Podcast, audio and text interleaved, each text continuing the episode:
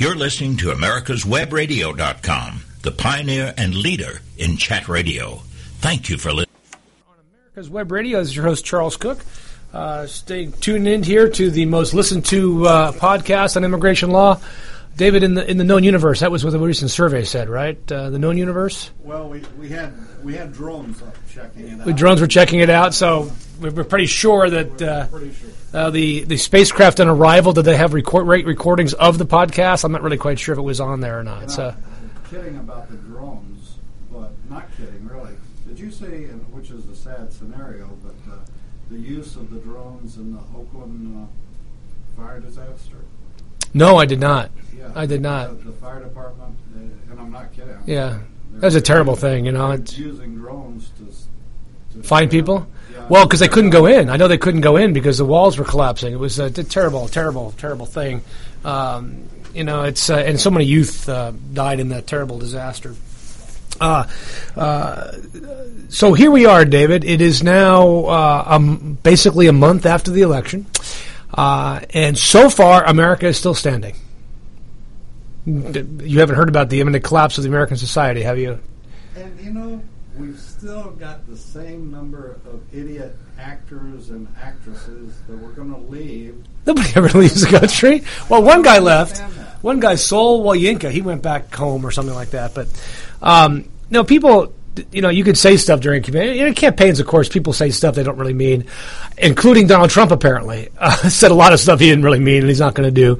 Um, so you say a lot of stuff in the campaigns, uh, but saying that you would leave America if somebody gets elected, I'm not, really think that's a really good idea. Uh, because the only way you can fight somebody uh, um, intellectually uh, who you don't agree with uh, if they get elected is to stay and do so. You know, and, and, and I, I don't give up. I mean, I'm always going to move forward. Let me ask, how do you feel about the uh, electoral college? You know, I know there's a lot of people right now that are upset that uh, that the majority do not elect the president of the United States. But here's the deal: Hillary knew that. It's it didn't like oh oh my god I forgot about the electoral college. How did we forget about that, Mister Mook? You know, she and Podesta were already predicting.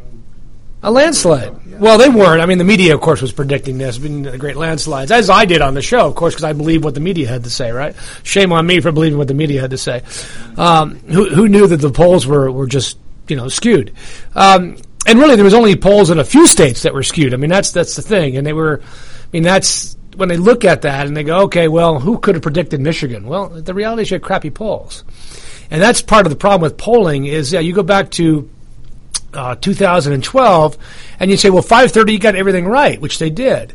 But there's apparently there's a huge difference between polling in, in 2012 and polling in 2016. Huge difference. You know, part of that is how do you poll? Did you get? You got? I'm sure you got called at your house um, uh, incessantly. You know, we don't answer our phone at our house anymore. We only have it for the security alarm. We don't literally never answer the phone. So the message box always says 99. You know, it's just like I don't know who calls the house, but it's not. So we don't answer those calls. But I know people called for that.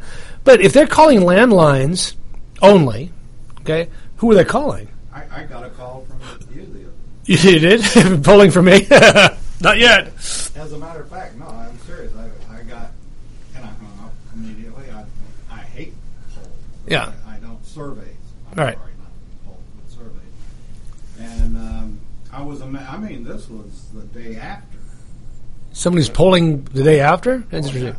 Well, you know, who do they poll? I mean, who has a home phone? I mean, you know, old people, basically.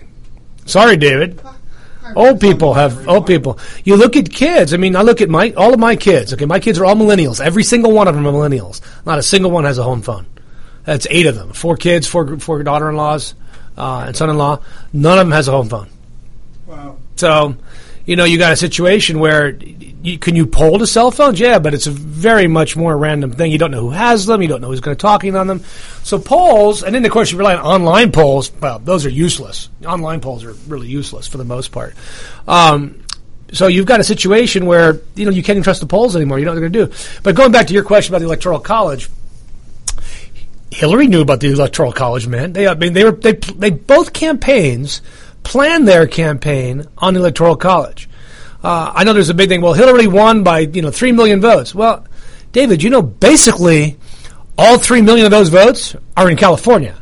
No, uh, they showed the two million were in uh, New York, and uh, the other million was in California. Oh, I didn't know. I, I, the ones I saw in California is like almost three million, and New York was about a million. Um, so you know, so the reality is, yes, two states that sure have enormous populations. I mean, that's the thing; they have a lot of population, but that's not how the process works. Now, do I think the electoral college should be subject to a constitutional review? I don't know. You know, that's uh, that's a good question. Uh, uh, I, I, I, we do not live in a democracy.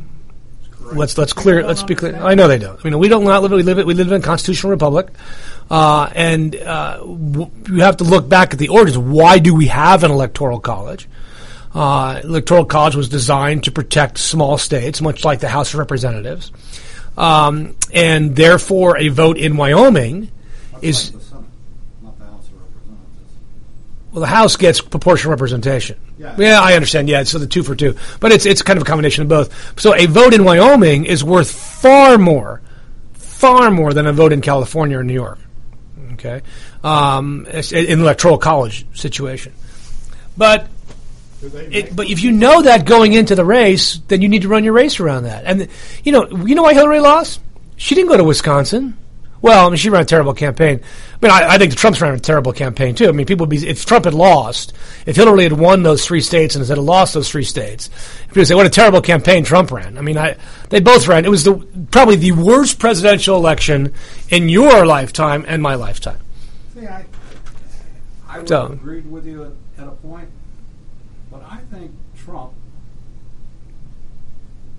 I think Trump knew what he was facing going in, and he said, "How do I win this thing?" Well, I I, I think one thing that Trump did that I thought was very interesting, and I don't know if anybody agrees with me on this, he didn't care whether he won. He had Trump went into this with literally nothing to lose once he got the nomination. I, I would somewhat agree with that. Uh, so, so you are you are much freer at that point to basically do whatever you want. But his his wife, who I respect, I She seems to be a very good mother and a very nice woman who wants nothing to do with politics whatsoever. no, but she, Good for her. Said he wouldn't have run. He wouldn't run. This was before Yeah. he was to win. Yeah, If he wasn't out to win. right. And uh, I, the more I, I see of Trump, the more I see, uh, you know, he's a very clever guy. Uh, there's no doubt he's a clever guy. Uh, I don't. I think he's a. I think he's very shallow in policy. But you know, the reality is, as president of the United States, you have to be deep in policy, or can you set the tone and let the policy wonks figure it out later? And I think that's what he's done. And he's surrounded himself with people that are deep in policy. I don't necessarily agree with all those policies. I think the anti-immigration people he has surrounded himself with are, are wildly dangerous to the future of America. Uh, and I don't have any problem saying that, regardless of my future political leanings. I mean, I think they're wildly dangerous to listen to people that uh, literally want to shut down legal immigration to America. Um, and I uh, don't think there's anybody who wants to. Show oh no, legal. no, no, legal. David, we ran over his platform. It, he wants to stop legal immigration to America. That's the people that have surrounded him right now. Uh, now, I don't know if that will ultimately happen. I don't think it will because ultimately Congress just decides what immigration really is. But you know that we went over in detail all of his, all of Trump's plans on immigration, the ten point plan. He can do virtually all of those as president. He does not need Congress's help to do a lot of that stuff. I mean, he can slow legal immigration down to a crawl. He can change policies, um, and that's uh, that make it Im- legal immigration virtually impossible to America. You know, the one oddly enough, the one thing that he cannot do on his own, David, is deport two million people overnight because he, he has he requires money to do that, and Congress is not about to allocate five times the budget they've given to ICE to do so at this point. Plus, ICE is not fully capable of deporting that many people in a single year. Um, so, looking at this whole fight, looking at this whole issue uh, of of the election uh, as it pertains to immigration, Trump has literally not mentioned, really mentioned immigration since he got elected. Just really hasn't come up. I've said one interview where he said, "Well, we're going to deport two, no, three million people, as if it is a million people extra in a bag." He, oh, I forgot the bag in the corner. There's a million people in that bag. Um, and then we're going to focus on you know the good people that are still here. Uh, we know uh, from a number of solid studies uh, that uh, using a pretty pretty pretty liberal interpretation of criminals, um, that there's probably about eight hundred thousand undocumented immigrants in America that are quote criminals. Uh, a lot of those are going to be people that have driving offenses, or things like a DUI, or things like a, a minor petty offense kind of thing uh, that you would not normally consider a, a, a crime. And many of those are very old, by the way. These aren't people that went out and committed a crime today. I mean, those people that are sitting around that had a DUI 17 years ago. We had a guy uh, that ICE right now, and it's by the way, that's no different, no different than what Obama's been doing for the last eight years, particularly the last two um, where literally they have been going around and and, and calling through the uh, criminal uh, arrest and, and conviction records in the various counties here in Georgia, looking for foreign names, and then pulling up those names, which typically have with birthdays, putting them in their database, seeing okay, this guy's this guy's not a citizen. Let's go pick him up, and they've been you know routinely showing up at six in the morning, picking up uh, one guy last week had a 17 year old DUI. Now, you know, he's been here for 25 years. He's got, you know, four U.S. citizen kids. Uh, he and his wife are undocumented. And, you know, we were able to get him out of immigration custody, even though they argued he's a danger to the community. So, where were you 17 years ago when arguably he was a danger to the community? Not 17 years later, after he's been through AA, where he's a he's an assistant pastor in his church, where he works uh, works with uh, at risk youth. I mean, you know, there's a there has to be some common sense uh, through this process, and so other than that one kind of throwaway statement, nothing else has been done. He did interview. Uh, uh, the lead anti-immigration uh, uh, advocate in America, Chris Kobach, or Kobach, who is currently the the uh, the Secretary of State for for Kansas who apparently has nothing else better to do as Secretary of State, because apparently he doesn't do anything as Secretary of State, than to come up with ideas on, on how to make life miserable for immigrants in America. And I, I loved how he carried the folder in, kind of partially covering his statement of principles, what he wanted to do if he was DHS Secretary. But there's no way he's not going to make Kobach DHS secretary. That's just not going to happen. He's he's wildly unqualified to be DHS secretary. He could be the ICE director, but that's kind of a step down from where he is as Secretary of State. He wants to be king one day, uh, but that's not going to happen. I think America's got way too much common sense for that. And I I think that at least in some of the appointments that uh, President-elect Trump has made, he has shown a modicum of, of, of resilience now uh, and and common sense. Now I'm not a uh, I mean, people have complained about a lot of his picks, and honestly, the new HUD secretary. It should be interesting to see what you do when you have literally no experience in, in urban development uh, to see how that works. But you know, if Ben Carson wants to do it, do it. David, you know, there's a new television show. I don't know if you've seen uh, Designated Survivor. As a matter of fact, yeah. Yeah. So, do you know what his job was, right? Yeah, he was about he, to get fired, as a matter of fact. As what? As, was it HUD? HUD he was HUD secretary. Exactly right. So apparently, Carson will be the designated survivor at the next State of the Union address. but I just thought that was kind of funny, kind of interesting. All right, that's a good show, by the way. I mean, because Kiefer Sutherland's in it, and I think he does he does neurotic is just as, as good as anybody else out there uh, as, as as president. Uh, he he must be really short, by the way, because everybody in that show just towers over him, including almost all the women. He must be like five six or something. He must be Tom Cruise esque in his in his height. No, Tom Cruise is only five two. Five? No, he's five six. No, he's not five two. David, you need to Google it before we go, people. We don't want to mislead you. I think Cruise is like five six. Not that there's much difference to David and I when you look at somebody that short, but that's okay. Um, we're going to come back in a second, David. I want to talk about sanctuary cities when we come back on the Immigration Hour on America's Web Radio. Si usted ha casado con un ciudadano, o tiene problemas con inmigración, o tiene una oferta de trabajo, llama a los abogados de Cook Immigration Partners. Somos en su lado. Con más de 100 años de experiencia en la ley de inmigración, conocemos la ley y sabemos cómo ayudarle. Llámanos hoy a las 404-816-8611, a las 404-816-8611, o visítenos al www.immigration.net. This is Skip Coryell host of the Home Defense Show on America's Web Radio. Join me every week for a full hour of all the best and latest information on how you can get the skills and equipment you need to protect the ones that you love.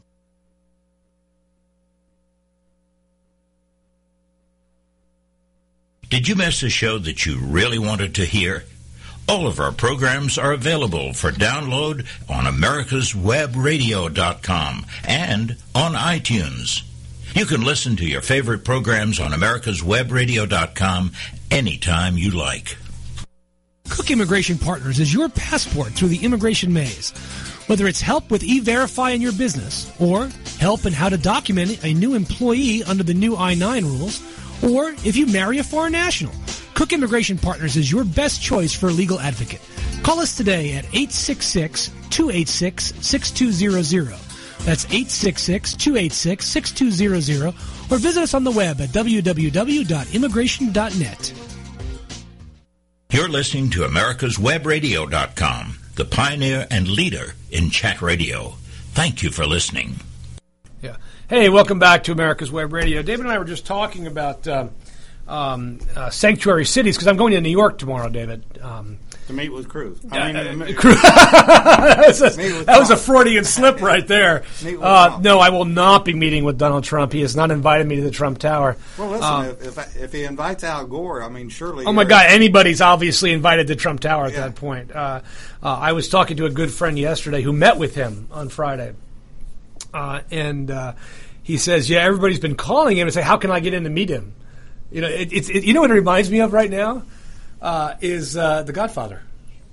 The day of the daughter's wedding, right? Yeah. So you come to me the day of my daughter's wedding. How long does a person get? Oh, he was there an uh, um, half hour with him alone, and then another forty-five minutes with uh, with along with Senator Perdue. So he was there. You know, he was there quite some time. I mean, there are only 24 hours in the day. Apparently, Trump doesn't sleep a whole lot. Evidently not. No, well, you tweet in three a.m. You don't sleep a whole lot, and um, and uh, you know, but the guy meets all day long. You know, think about it. It's what he does. It's what he's been doing his whole life. Is meeting with people and do this, do that. He makes decisions and done. And uh, you know, one thing I do I do like about Trump is that he makes decisions. Now, you might not like those decisions. You might think they're crazy decisions, but he makes them at least. You know, one of the things that we got a lot with Obama is a lot of, and, and really uh, uh, with other presidents, him is had a hemming and hawing, you know, I don't know, and we'll look at this, and we'll look at that, and um, you know, you might not like the decision, but at least I, I'm a decision guy. You know, make a decision and live by it, and Yeah. live by the Well, consequences. if, if, if a decision's made, just like you said, you can live by it. But if it's a if it's a definite maybe, you don't know. Well, and, that, and that, we've we've lived with so many definite maybes under the Obama administration. I mean, from an immigration perspective, I mean, we we we have waited for years for regulations. That- Literally, one came out on the I don't know the twentieth or nineteenth of November, so it could go into effect before he's inaugurated on business immigration. That should have come out years ago. I mean, it's going to make a big difference in a lot of companies, a lot of employers, a lot of investors' lives. Where the hell was this regulation? They've known for years. I mean, de- I mean, you're talking about maybe a decade that this should have been happening on the business immigration uh, uh, regulation process. You know, that, and that's the thing is you you have if you have a leader who doesn't demand action, nothing's going to happen. Now, a lot of what Trump may do may upset a lot of people, uh, both conservatives and liberals. I mean, let's not kid ourselves. I mean, Trump's no more Republican than than this table. All right, He's, he is he is probably our first independent president in many ways. Let's, let's not kid ourselves. He might be surrounded by Republicans, but he himself is independent in many ways. Uh, and you may or may not like the regulations or the policies he comes into place with, but at least they're going to be made. And then you can figure out how to how to get around them, how to use them, how to challenge them. Um, and But, uh, but hadn't that been Obama's strategy, sort of? If, if there's nothing there, you can't beat on it. You can't. Well, you can't know, fight it. If You know, the, the one thing I will give Obama is, um, you know, it was pretty much a scandal-free administration. No, no, really, David. I mean, you- think about the crazy stuff. The, the Clinton administration. Nobody got arrested. Nobody went to jail. Nobody's charged with this or charged with that. I mean, every. I mean, even going back to Reagan and, and, and I, can't, that I, country. I don't see. I, now, see, I, I think I, there are I don't. plenty of scandals. What scandals? What scandals do you have? How about the gun trading? That started under Bush. No. Yes. Yes, Fast and Furious started, didn't start under Obama. It started under Bush. How come uh, the uh, mayor of Chicago fled the scene? What? never. Mind. I, I would disagree with you. I'll put you a list of scandals together. I, I would love to see who went to jail in the Obama administration. Uh, who was well, nobody. How many went to jail in the uh, Clinton administration? Oh, there were several, as well as there were under the Bush administration. Um, remember but they had, they had head knocker and his wife should have gone to jail. Who's the head knocker? I, I, you got me. I don't. I don't Billy Clinton. Oh, Billy. Well, you know, nobody arrests the president. Um, but you didn't hear about him. He didn't cheat on his wife. He didn't, you know. So, you know, I'll give it Obama. I mean, you might not wife? like him, but at the end of the day, it was to me. To me, it was it was a mediocre presidency. It was a presidency that could have been so much more, uh, but wasn't because. And I think ultimately there wasn't real leadership from the president. There wasn't real leadership. Oh, he, everything with that he did that was leader esque, he was forced to do. And again, from an immigration perspective, when you look at DACA, all right, so Congress refuses to act on immigration reform in his first four years. Why? Because he didn't push it.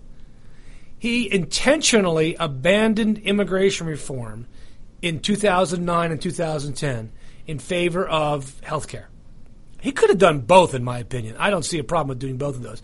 And he did that because Rahm Emanuel, who will forever go down in infamy as the man who killed immigration, along with Bush, along with uh, Obama, told him to.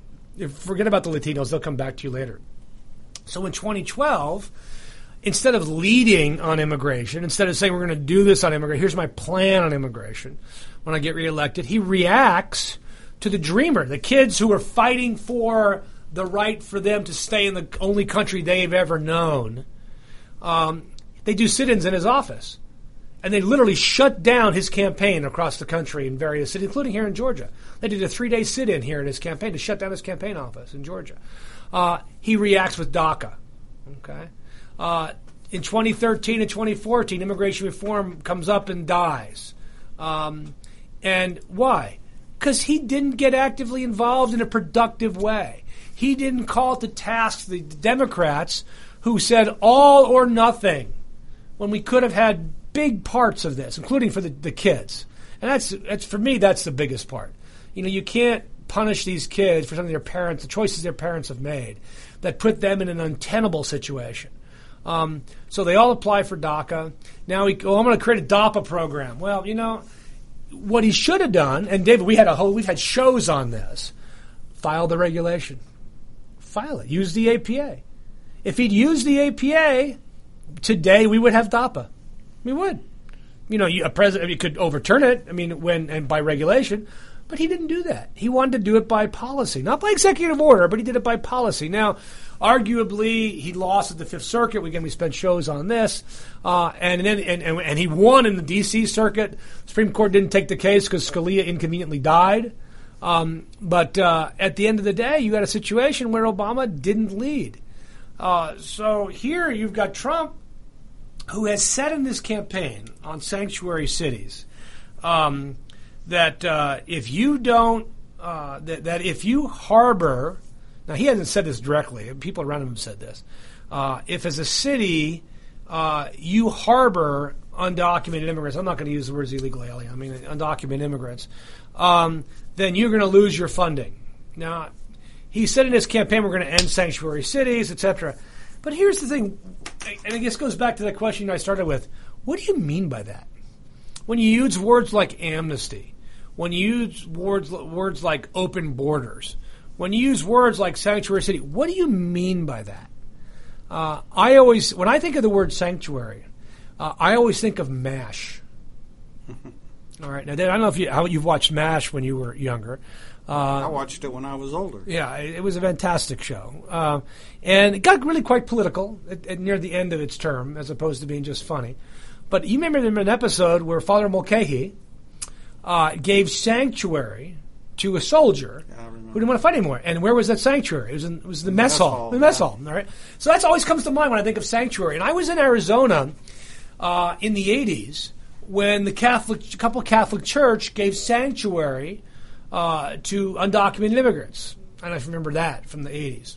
So sanctuary means we will protect you. We will not let you be deported. We will not uh, we will not uh, allow the government to be to be here. All right. If that's what you mean by sanctuary, then there is no sanctuary city. Okay, there you don't go into New York City and say, "Oh, you're now you're untouchable here in New York City." No, no. What what I think what they're referring to is the ICE hold. So when an individual is arrested by the police anywhere in America today, they are fingerprinted, right? So if you got arrested, you'd be fingerprinted. I got arrested, you'd be fingerprinted. And that fingerprint would be run through the FBI and would be run through ICE, Homeland Security. It's all part of real. It's all part of the Patriot Act. It's all just inner the interconnectivity of criminal immigration databases is basically complete. So that goes through the database, and then ICE, some somebody at ICE, then goes, "Oh, I got a hit on a guy in Atlanta." Uh, who just got arrested, and it looks like we deported him five years ago. We want that guy. Okay.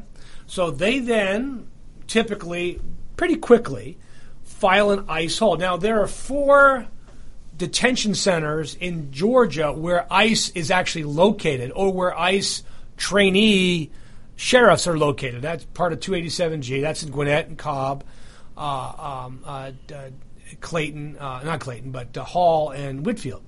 So if somebody's in those jails, ICE is literally there. ICE types up the guy's name and puts an, what's called an ICE hold.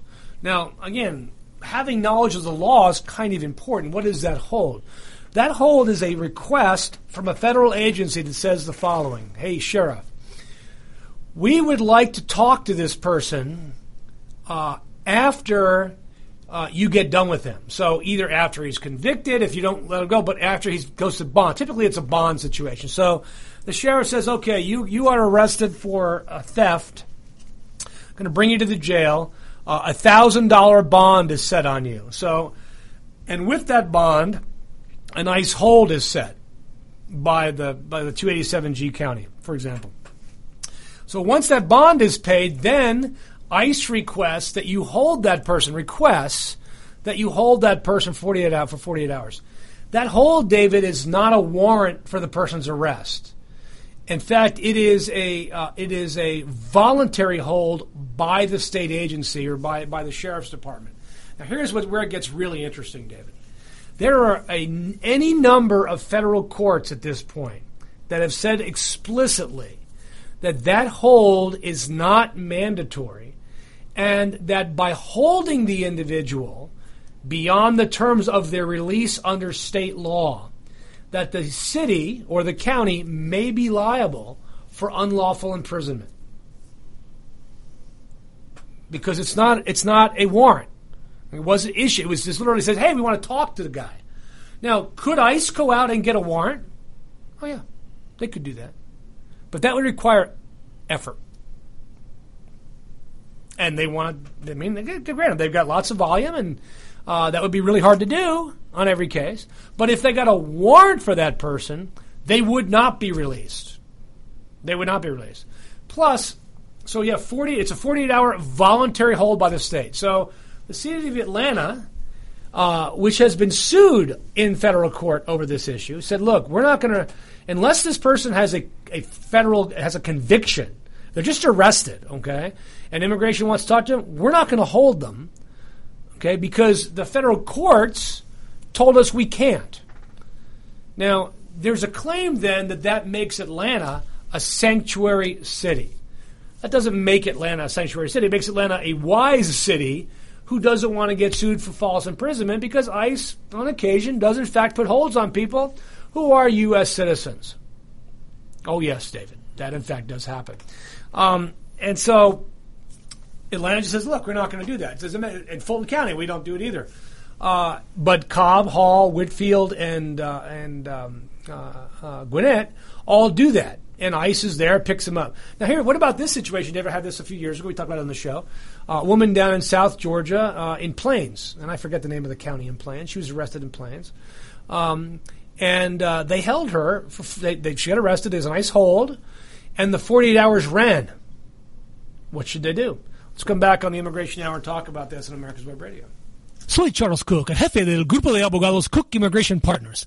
Estoy en su lado. Con más de 20 años de experiencia con la ley de inmigración, conozco cómo ayudarle. Sé la ley y sé que alguna gente podemos ayudar. Llámanos hoy a las 404-816-8611, a las 404-816-8611 o visítenos en el internet www.immigration.net. This is Skip Coryell, host of the Home Defense Show on America's Web Radio.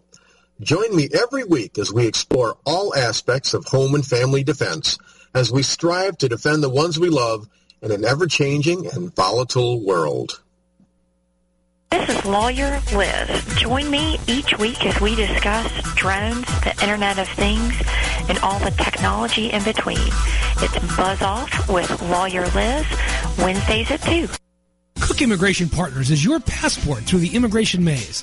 Whether it's help with e-verify in your business, or help in how to document a new employee under the new I-9 rules, or if you marry a foreign national, Cook Immigration Partners is your best choice for a legal advocate. Call us today at 866-286-6200. That's 866-286-6200, or visit us on the web at www.immigration.net. You're listening to America'sWebRadio.com, the pioneer and leader in chat radio. Thank you for listening. Hey, back on America's Web Radio. Uh, we were talking about these sanctuary cities uh, because uh, there's been a, a, a, run recently, and by the big cities, and, and Atlanta has been conspicuously apart from how this was presented. For example, in LA, where about 50% of the city is Latino, uh, Mayor Eric Garcetti, which I think is a Italian name, if I'm not mistaken, has vowed to do everything he can to fight widespread deportation of illegal immigrants. In New York, uh, Bill de Blasio has pledged not to cooperate with immigration agents. They, they already don't.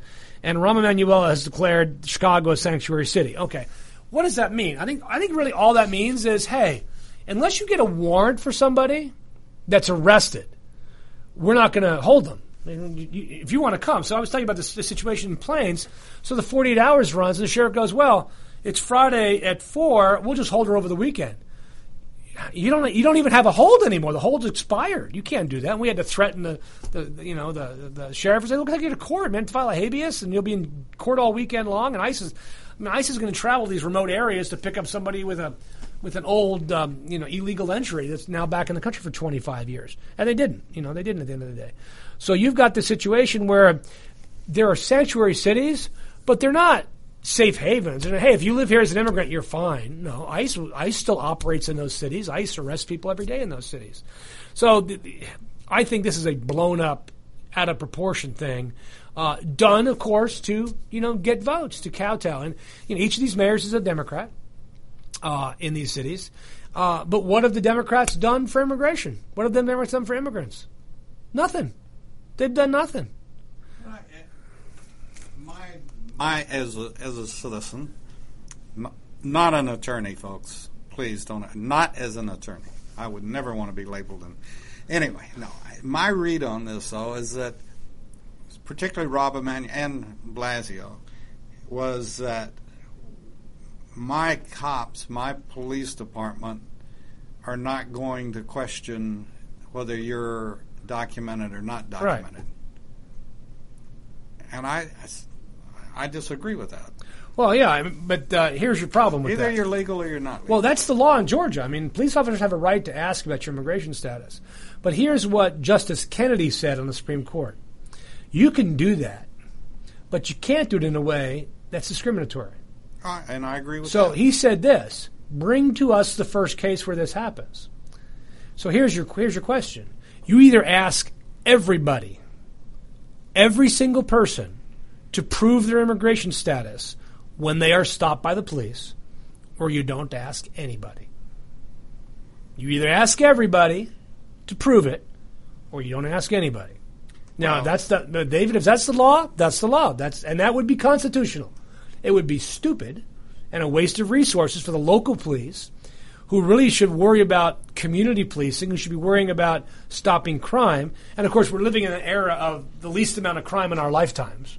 That, that's today. why. So, that's why I'm anti giving everybody a driver's license with no strings attached or whatever. In that, just what you said is a law in Georgia.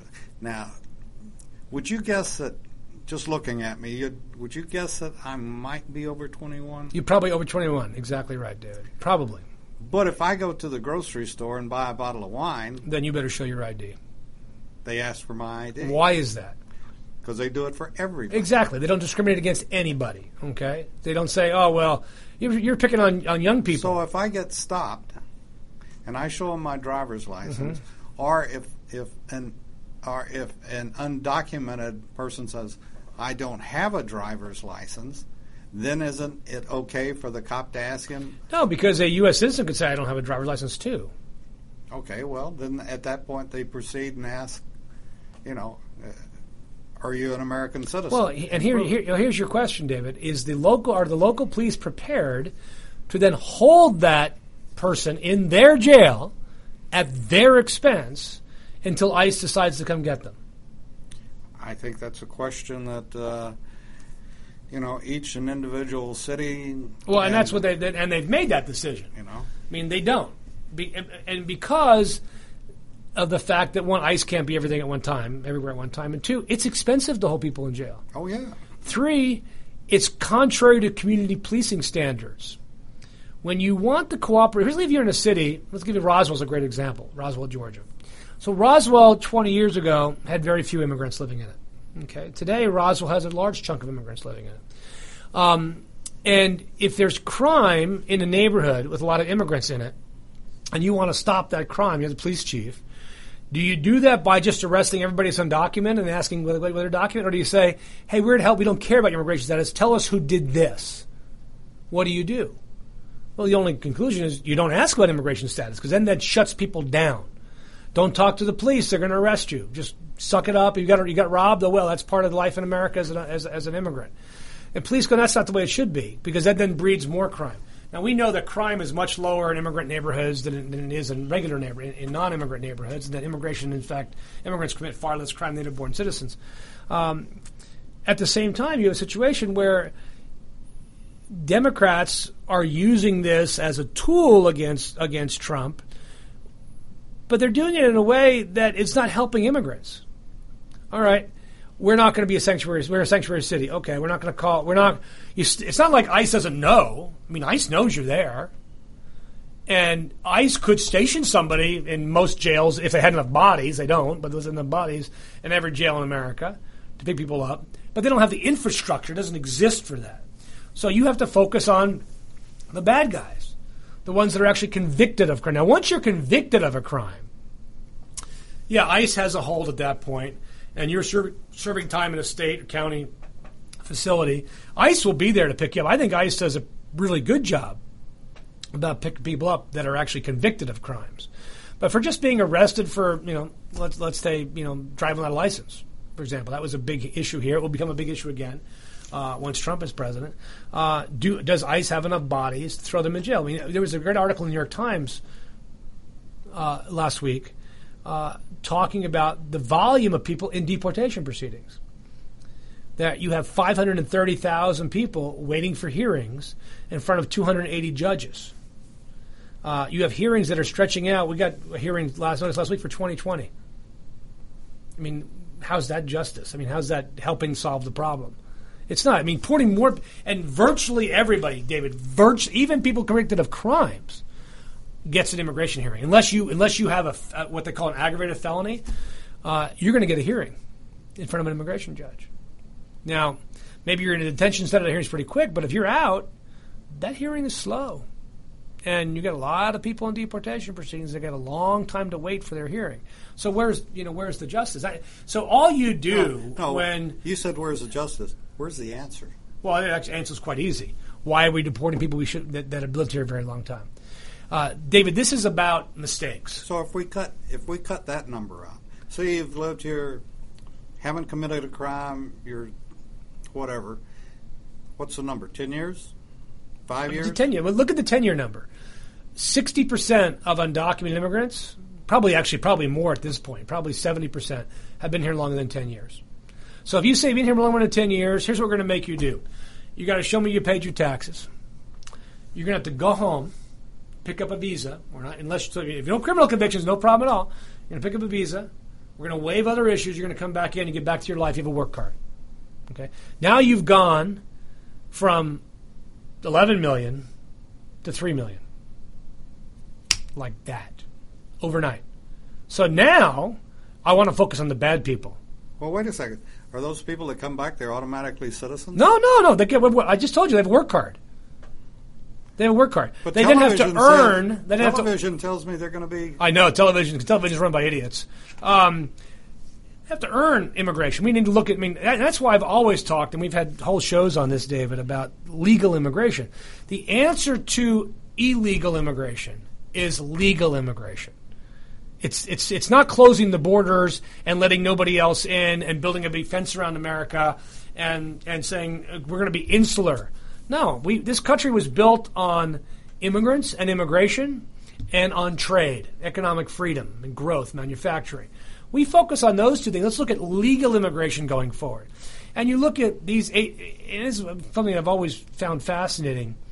When Obama came up with DAPA, Deferred Action for Parents, the requirement was you had a child in the United States. He was a U.S. citizen. Well, any any U.S. citizen can sponsor their parent once they turn 21. Of the 11 million, my guess, David, is at least 3 million have kids that are 21. But they can't get a green card because of one stupid law that says if you came in illegally, you have to go back home for 10 years before you can come back. So they could, these people literally tomorrow could apply for a green card at the consulate without that, with that if that law is eliminated tomorrow. So with literally changing one law, you could eliminate 30% of the problem overnight. Why wouldn't you do that? That's not rewarding illegal behavior. That's just recognizing reality. Because the issue of illegal immigration is a past problem. The issue of undocumented immigration today is a minor problem. It's a minor problem, which can be, you know, build build your build your wall. Spend forty billion dollars and build your wall. That's not going to solve your problem. Better build a an exit control system when we know who has overstayed their visas, making it more easy to find people. You know, David, the system is fixable, but when you throw terms around like oh, open borders or amnesty uh, or or uh, liberals uh, on immigration. No, immigration needs to be fixed in a way that helps America move forward. Um, and to ignore the fact that immigrants, both legal and undocumented, helped build America in the last 20 years is to close your eyes to reality.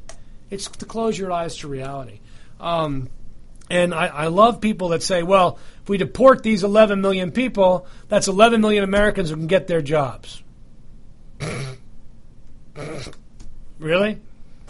Uh, the problem with the 11 million Americans who want those jobs is not an immigration problem, because we have like 6 million open jobs in America. It's a question of training, motivation, and welfare. I mean, that's what, you know, when you give welfare to people that are able bodied, that literally could get a job, or they live in places where there aren't jobs, but there are jobs 200 miles away, but they won't move because they can't get the money to move.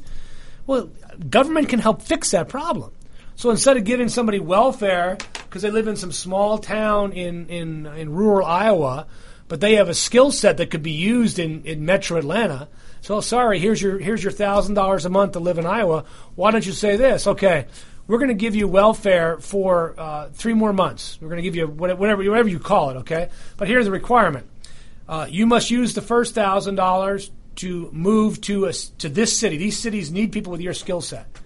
The next thousand to pay uh, your first month's rent, and here is a list of employers to go interview with. When you start having government be proactive in people's lives like that, and then saying, okay, then you're done. Then then you're not getting any more the rest of your life for the next five years, whatever it happens to be. People will get much more motivated. But for now, welfare has gone out of control, and it's not immigrants that have caused that problem. It's the welfare state. Let's take a break here on America's Web Radio on the Immigration Hour. Soy Charles Cook, abogado y jefe del grupo de abogados Cook Immigration Partners. Llámenos hoy si usted tiene problemas con inmigración, si ha sido arrestado, si se casó con un ciudadano o tiene una oferta de trabajo. Nosotros le podemos ayudar. También podemos explicar qué puedes hacer para recibir los beneficios de inmigración. Llámenos hoy a las 404-816-8611, 404-816-8611 o visítenos por el internet al www.immigration.net. Did you miss a show that you really wanted to hear? All of our programs are available for download on americaswebradio.com and on iTunes. You can listen to your favorite programs on americaswebradio.com anytime you like.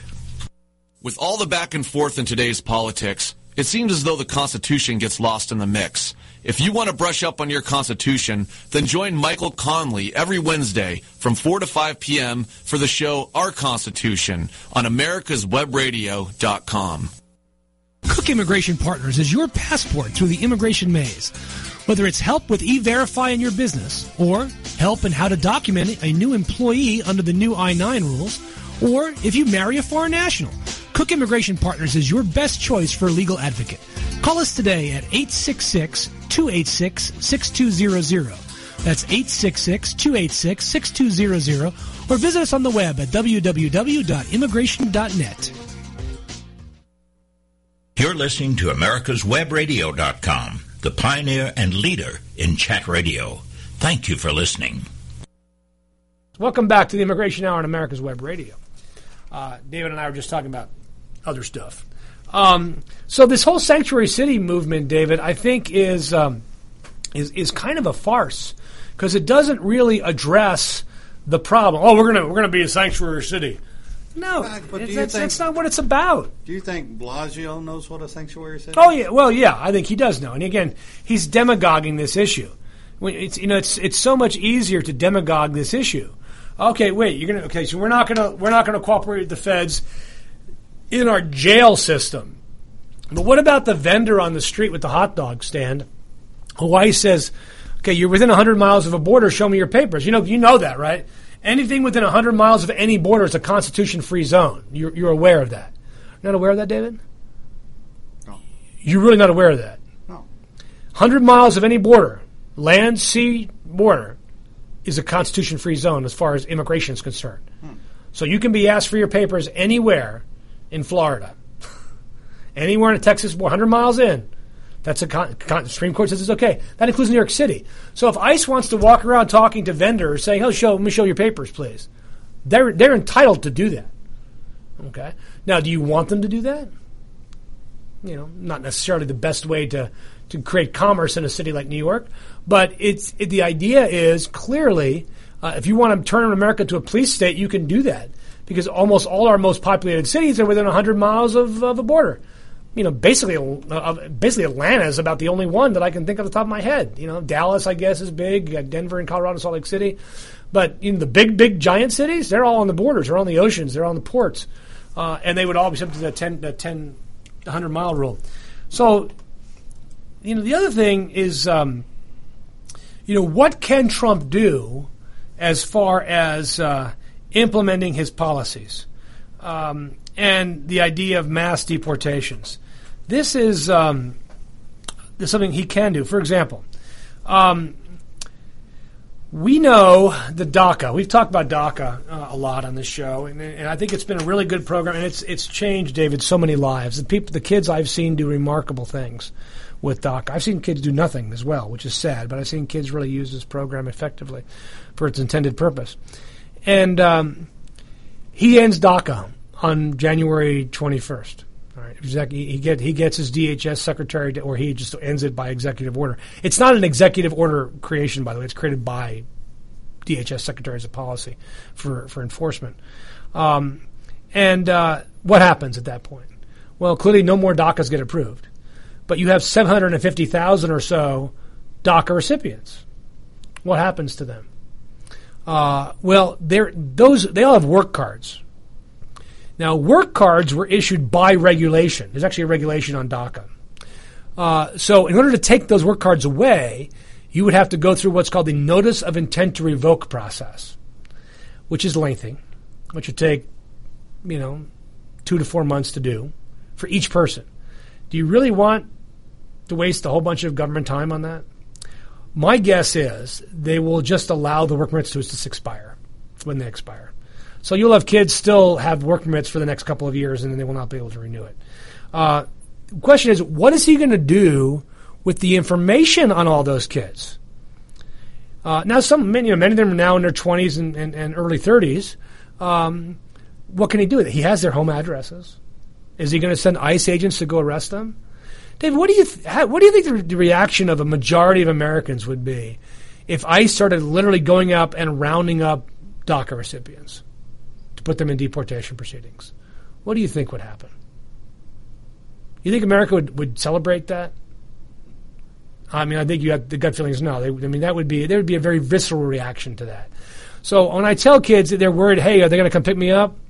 You know, of course they can, but I don't think that's going to happen. I don't think it's going because by definition, the DACA kids have no criminal convictions. They're not they're not criminals, so they wouldn't be part of the focus of an Obama of, of a Trump enforcement administration. But he certainly could do that. Um, Trump can, for example, uh, stop issuing visas to countries that do not accept deportees. He could do that. That that's effective right away. Uh, do you know who one of the bigger countries who doesn't affect doesn't accept all their deportees is? China. They accept some, but not all. So what uh, what effect would that have? What effect would that have? Um, and uh, he'll do that for some countries, but but and, but not for all. But I will tell you, if we cut off all visas for China, my guess is they would immediately accept everybody back. Cuba is a another uh, uh, uh, another country that has for decades has not accepted people, um, and many of them are. I mean, there's a lot of people that have, that are criminal convictions from Cuba that have been here their lot, you know, since since the boat lift or or since the '60s. Uh, that uh, Trump would cut off visas. So I do see him doing that. I mean, I, I think that's a logical uh, extension. Um, one of the things that um, uh, Trump could do is step up investigations on employers uh, that are discriminating against U.S. Uh, workers, if they are. I mean, he could do that through the Department of Justice or the Department of Labor. Um, and you could also um, um, uh, say, hey, we're going to deny visas to people without adequate screening. So, you know, he said it before he wants to have a Muslim ban. And he said he didn't want a Muslim ban.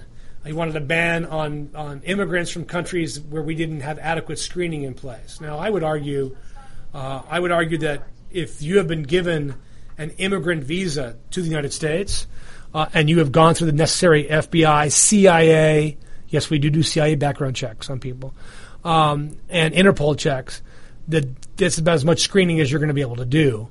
Um, and we also require for anybody who's immigrating to America what's called a police clearance letter. That is a letter issued by the, that government's police department or security force to show that you have no criminal convictions or, or, or terrorist ties in your country. So we do require that uh, already. But he could say, you know what, we're not going to give anybody from Syria a visa. Okay? Because we can't verify who you are. Well, of course, there's no, there's no active consulate in Syria, but there's lots of Syrians out there around the world uh, that are immigrating to America or visiting America for conferences or coming in as visitors uh, or coming to work in the United States. He could say no more Syrians are going to get a visa, no more Afghanis are going to get a visa, no more uh, Timbuktuans are going to get a visa. Um, he could do that. Now, I think he. I don't see a blanket ban. The other thing he could do uh, is bring back a program called NSEERS. Now, David, I, I, don't know. We must have had a show early on in our tenure here about NSEERS, uh, which is created by Chris Kobach uh, which is a national security enforcement review program, which basically said if you if you came from one of 17 countries, and all those countries are Muslim majority countries, and you were in the United States on September 11th, uh, and you were still uh, and you came into the country legally, you had to come into USCIS and report and they would inter- they interrogated you. They took some background information, took your credit card information, it took some data about you, and supposedly that program was designed to to obtain uh, security information, to obtain information that might lead to the capture of terrorists in America. And of course, what we learned through seven years of that program is that there was nothing, literally not a single lead to anything. But David, you know what I said just a minute ago? If you had legally come into the country, you had to participate. But if you came in illegally, you did not. I, I still, to this day, do not understand that program. It was just so poorly conceived and so poorly run, and really did nothing but hurt uh, the investigatory agency's relationship with the Muslim community. You want to stop terrorism? Work with the community. You want to stop crime? You work with the community. I mean, that's that's how it works, and we know that works. To put them at odds with the enforcement mechanism in place is simply a bad idea. Um, so Trump can do a lot without um, uh, without Congress acting on this. But I, I want to conclude this thought, David. And I mentioned this the other day when I was on CNN uh, in Espanol one morning. Uh, you can um, think in some ways that maybe, maybe Trump is like Nixon in this way. It took Nixon to go to China. Nixon was an extraordinarily ardent anti communist. And yet he opened diplomatic relations with China. Maybe Trump is Nixon. Maybe it takes Trump to pass immigration reform. Maybe it takes Trump to, to update our system. Now, what concerns me, of course, is he's surrounded himself by lots of anti-immigrants, and a lot of these changes I think would be would be bad for America that they may contemplate. But I think there's a real chance here and a real opportunity to fix things that I don't think would have happened. And I've said this online on air. I don't think would have happened under Hillary. I don't think she would have been good for immigration. I, I, I think they would have not had immigration reform. But I think this is an opportunity both for Trump and for the GOP to lead out on this issue in a way that secures America's immigration future uh, going forward for the next next 20 years, the next generation. So, David, that's my comments this week. It's been a good show here on America's Web Radio. Uh, if you have any comments or concerns, you can email David at david at americaswebradio.com or me at uh, chuck at immigration.net. We'd love to hear from you, uh, and uh, we'd love to have you on your show. If you like, if you think you're good enough to stand up to David's excruciating uh, and compelling cross examination, we invite you out. Till next week, this is Chuck Cook, host of the Immigration Hour on America's Web Radio. You're listening to America'sWebRadio.com, the pioneer and leader in chat radio. Thank you for listening.